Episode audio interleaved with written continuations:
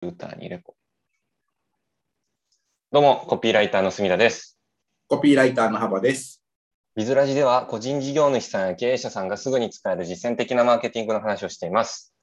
よろしくお願いします。よろしくお願いします。はい、はいえー今回のテーマは、うん僕の隅田の人生を変えたテンプレート、はい4つの学習タイプというのをちょっとはい紹介してみようと思います。ああ、いいですね。これを使えば、隅田さんみたいにみんななれるってことです まあ僕は結構この4つの学習タイプっていう、はい。まあ型があるんですけど、えあの、まあ、結構有名な方だとは思うんですが、それはいあって、まはあ、かれこれ8年ぐらい前ですか、なんか勉強して、えうん。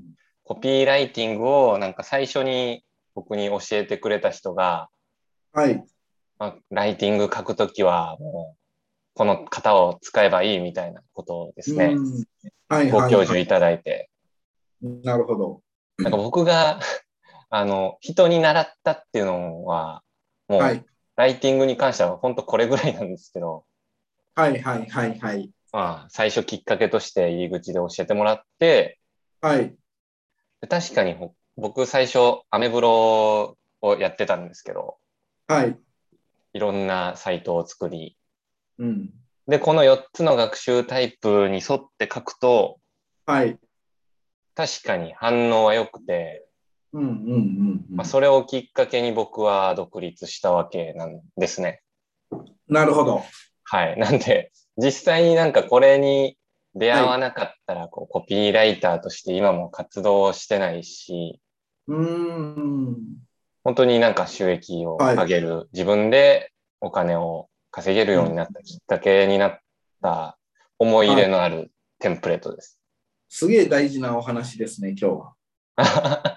そうそれぐらいに、まあ、なんか当初は結構、すごい反応良かったんですけど、はい。いや実際今なんか、まあ、例えばアメブロとか、ええメルマガとかでこの書き方してうん果たしていいもんかみたいな議論の余地はあるんですけど、なんでかっていうと、はい。結構4つの学習タイプってなんか結論を引っ張るような書き方なんですね。はい。はい。はい。ななんで、うん、うん、うんうん。後まで読まないとなんはいか肝心なことがわからないっていう。なるほど。あの、そういうことですね。あの、4つの学習タイプに合わせて先に全部説明しておいてっていうことですかね。あ、そう、そうですね。な、うん。先に全部というか、えっ、と、この4つの学習タイプっていうのはどういうものかっていうと、はい。えっ、と、人間の学習するタイプ、型として、はい。なぜ、なぜそうなるのかを重視する人と、はなぜい。型の人と、うん。それは結局何なのかっていう何型の人と、はい。どうやってそれをやったらいいのかっていう、どうやって型の人と、どうして型の人と、えっ、と、はい。今すぐっていう、その、今すぐやれみたいな、なんかとにかくやれってお尻叩かれるのが、考えるまあ一番うん。ハマる人と、はいうん。っっていうなんか。か4つの学習タイプがあるって言われてて、はい。で、その、なぜ、何、どうやって、今すぐっていう、この順番で、はい。ツボを押さえて文章を書いていくと、うん。まあ、全部の学習タイプの人にとって、えーと納得、行動したくなる文章になるし、はい。えーとまあ、反応が上がりやすいっていうような、そういう理屈はで成り立ってるテンプレートですね。うん。で有名ですね。はい。あ結構有名です。はい。あのえなはいなぜ、で、なぜ、なぜ何どうやって今すぐのなぜの部分では、うん。例えばなんか、コピーライティング大事ですっていうことを伝えようと思うと、はい。なぜコピーライティングが大事なのかっていうのを説明する。はい。まあこれを学べば、その自分で食べていく力がつくし、は在い宅で仕事ができるし、時間も自由になるし、すごくいいから、これを学ぶんだって。はいはいはい、もはう理い。由、それを読まなきゃいけない、知らなきゃいけない理由っていうのをまず言って、はい。で、じゃあコピーライティングって何なのっていうと、コピーライティングとは、主に広告で使われる文章のことで、うんうんうんうん。まはい。あ、概要を説明して、はい。で、実際じゃあコピーライティングってどうやって書くのかっていうと、こんな感じで書きますっていうのを簡単に説明して、で、うんえっ、と、今すぐっていうのはもう、あの、学びたいんだったら今すぐこの本買って読んでね。はい。まあ、とにかく、もう詳細、詳しく学びたいという人はもうこれ、今すぐ買ってくださいっていうはい。はい。流れですね。これあれですね、その、この順番通り伝えていいかはいろいろ、さっきすみさんあるよっておっしゃってたんですけど、あの、文章を書く練習としても良さそうですね。うん、うん、うん、あの、なんか説得力のある文章を書くために必要な要素だと思うんです。うん。うん、うん、うん。だからなんか一つ一つばらして考えていってもいいなって僕は思いましたね。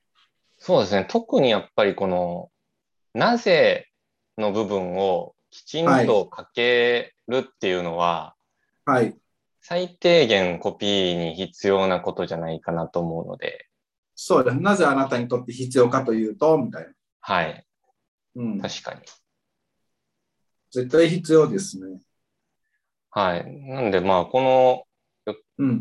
パまあ、大体ね、今は結構前回話した通り、パソナの法則で当てはめて考えること多いんですけど、はい。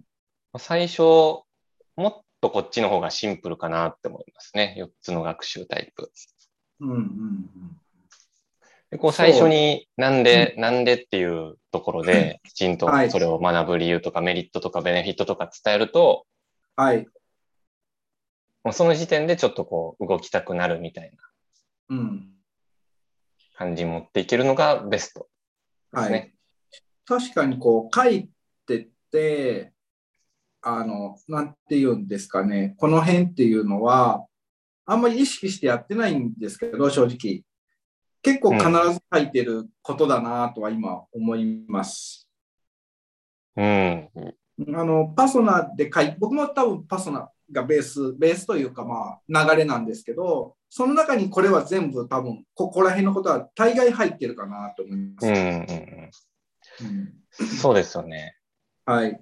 はい。なんかこういうはい。原点、原点として、うん。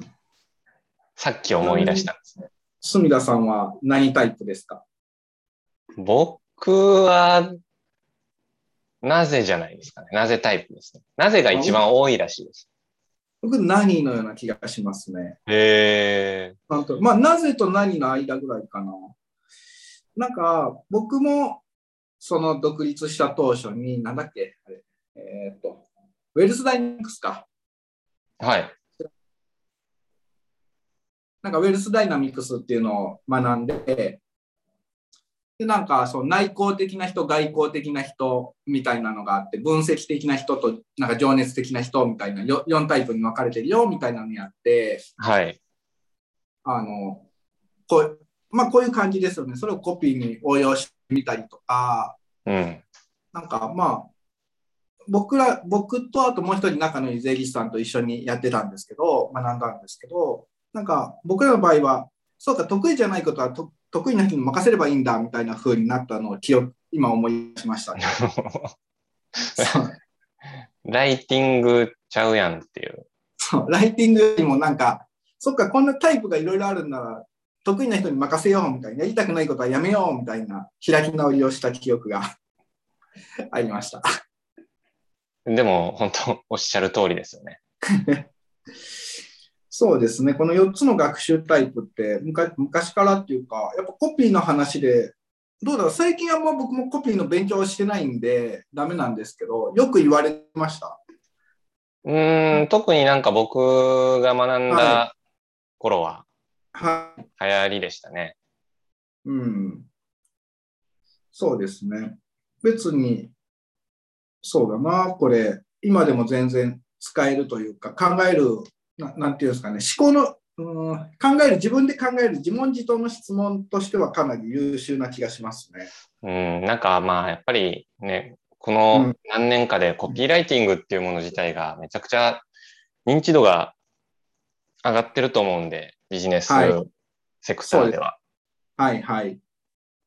で、その中でもなんか結構パソナ、プレップはい。みたいな、はいもうこの2つでいいみたいな感じにはなってるんじゃないですかね。なちょっとなるほど。影を潜めてるんですけど。クエストとかってあんま言わないですね。クエストフォーミュラも結構、うん、有名ではありますけど、実際、なんか使ってる人いんのかなぐらいの感じですよね。そうですね。やっぱりなんか、パソナが日本人が考えてるし、シンプルなのかなと思いますね。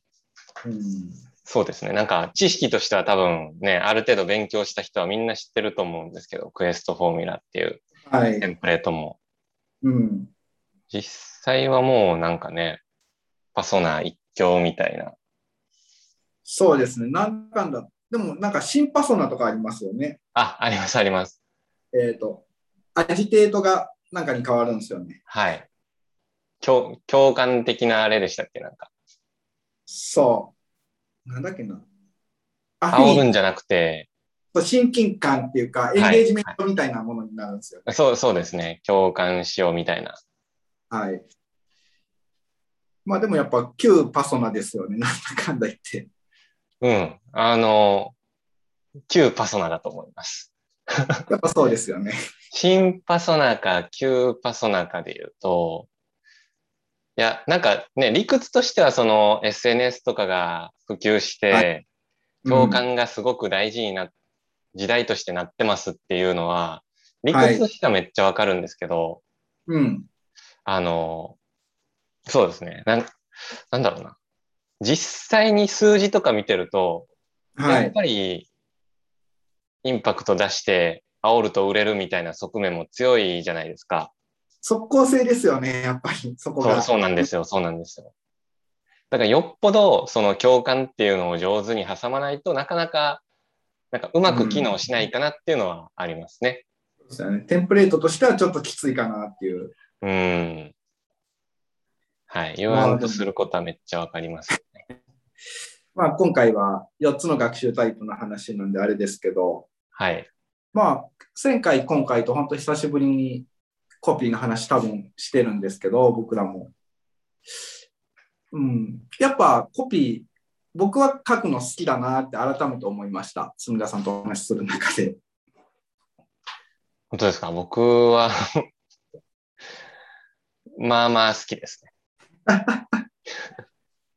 で幅さんはでも本当、あの、幅さんほどかいコピーライティングを実務上こなしてる人はいないんじゃないかぐらい書いて ますよ。そうですね。もうか書くのがとにかく好きですね、僕。最近、そう、さくらももこのエッセイとかも写経しましたし、し仕事ではないけど、趣味で。はい。その意識の高さがすごいです。まあまあ、なんかまあ、なんていうんですかね。書くの好き、好きじゃなくても、まあ、住田さんは結構好きなんですけど、好きじゃなくても、やっぱビジネスをするんだったら、ある程度書けるとか、書いてもらったものを添削できるぐらいは、うん。あのできるに越したことはないなって、ふあの本気で思います、僕は。なるほど。うん。ありがとうございます。では、えーはあい。の、まあ、ちょっと僕の4つの学習タイプが人生を変えたと いうお話でし思たい。出話。はい。はいありがとうございます。はい、ありがとうございました。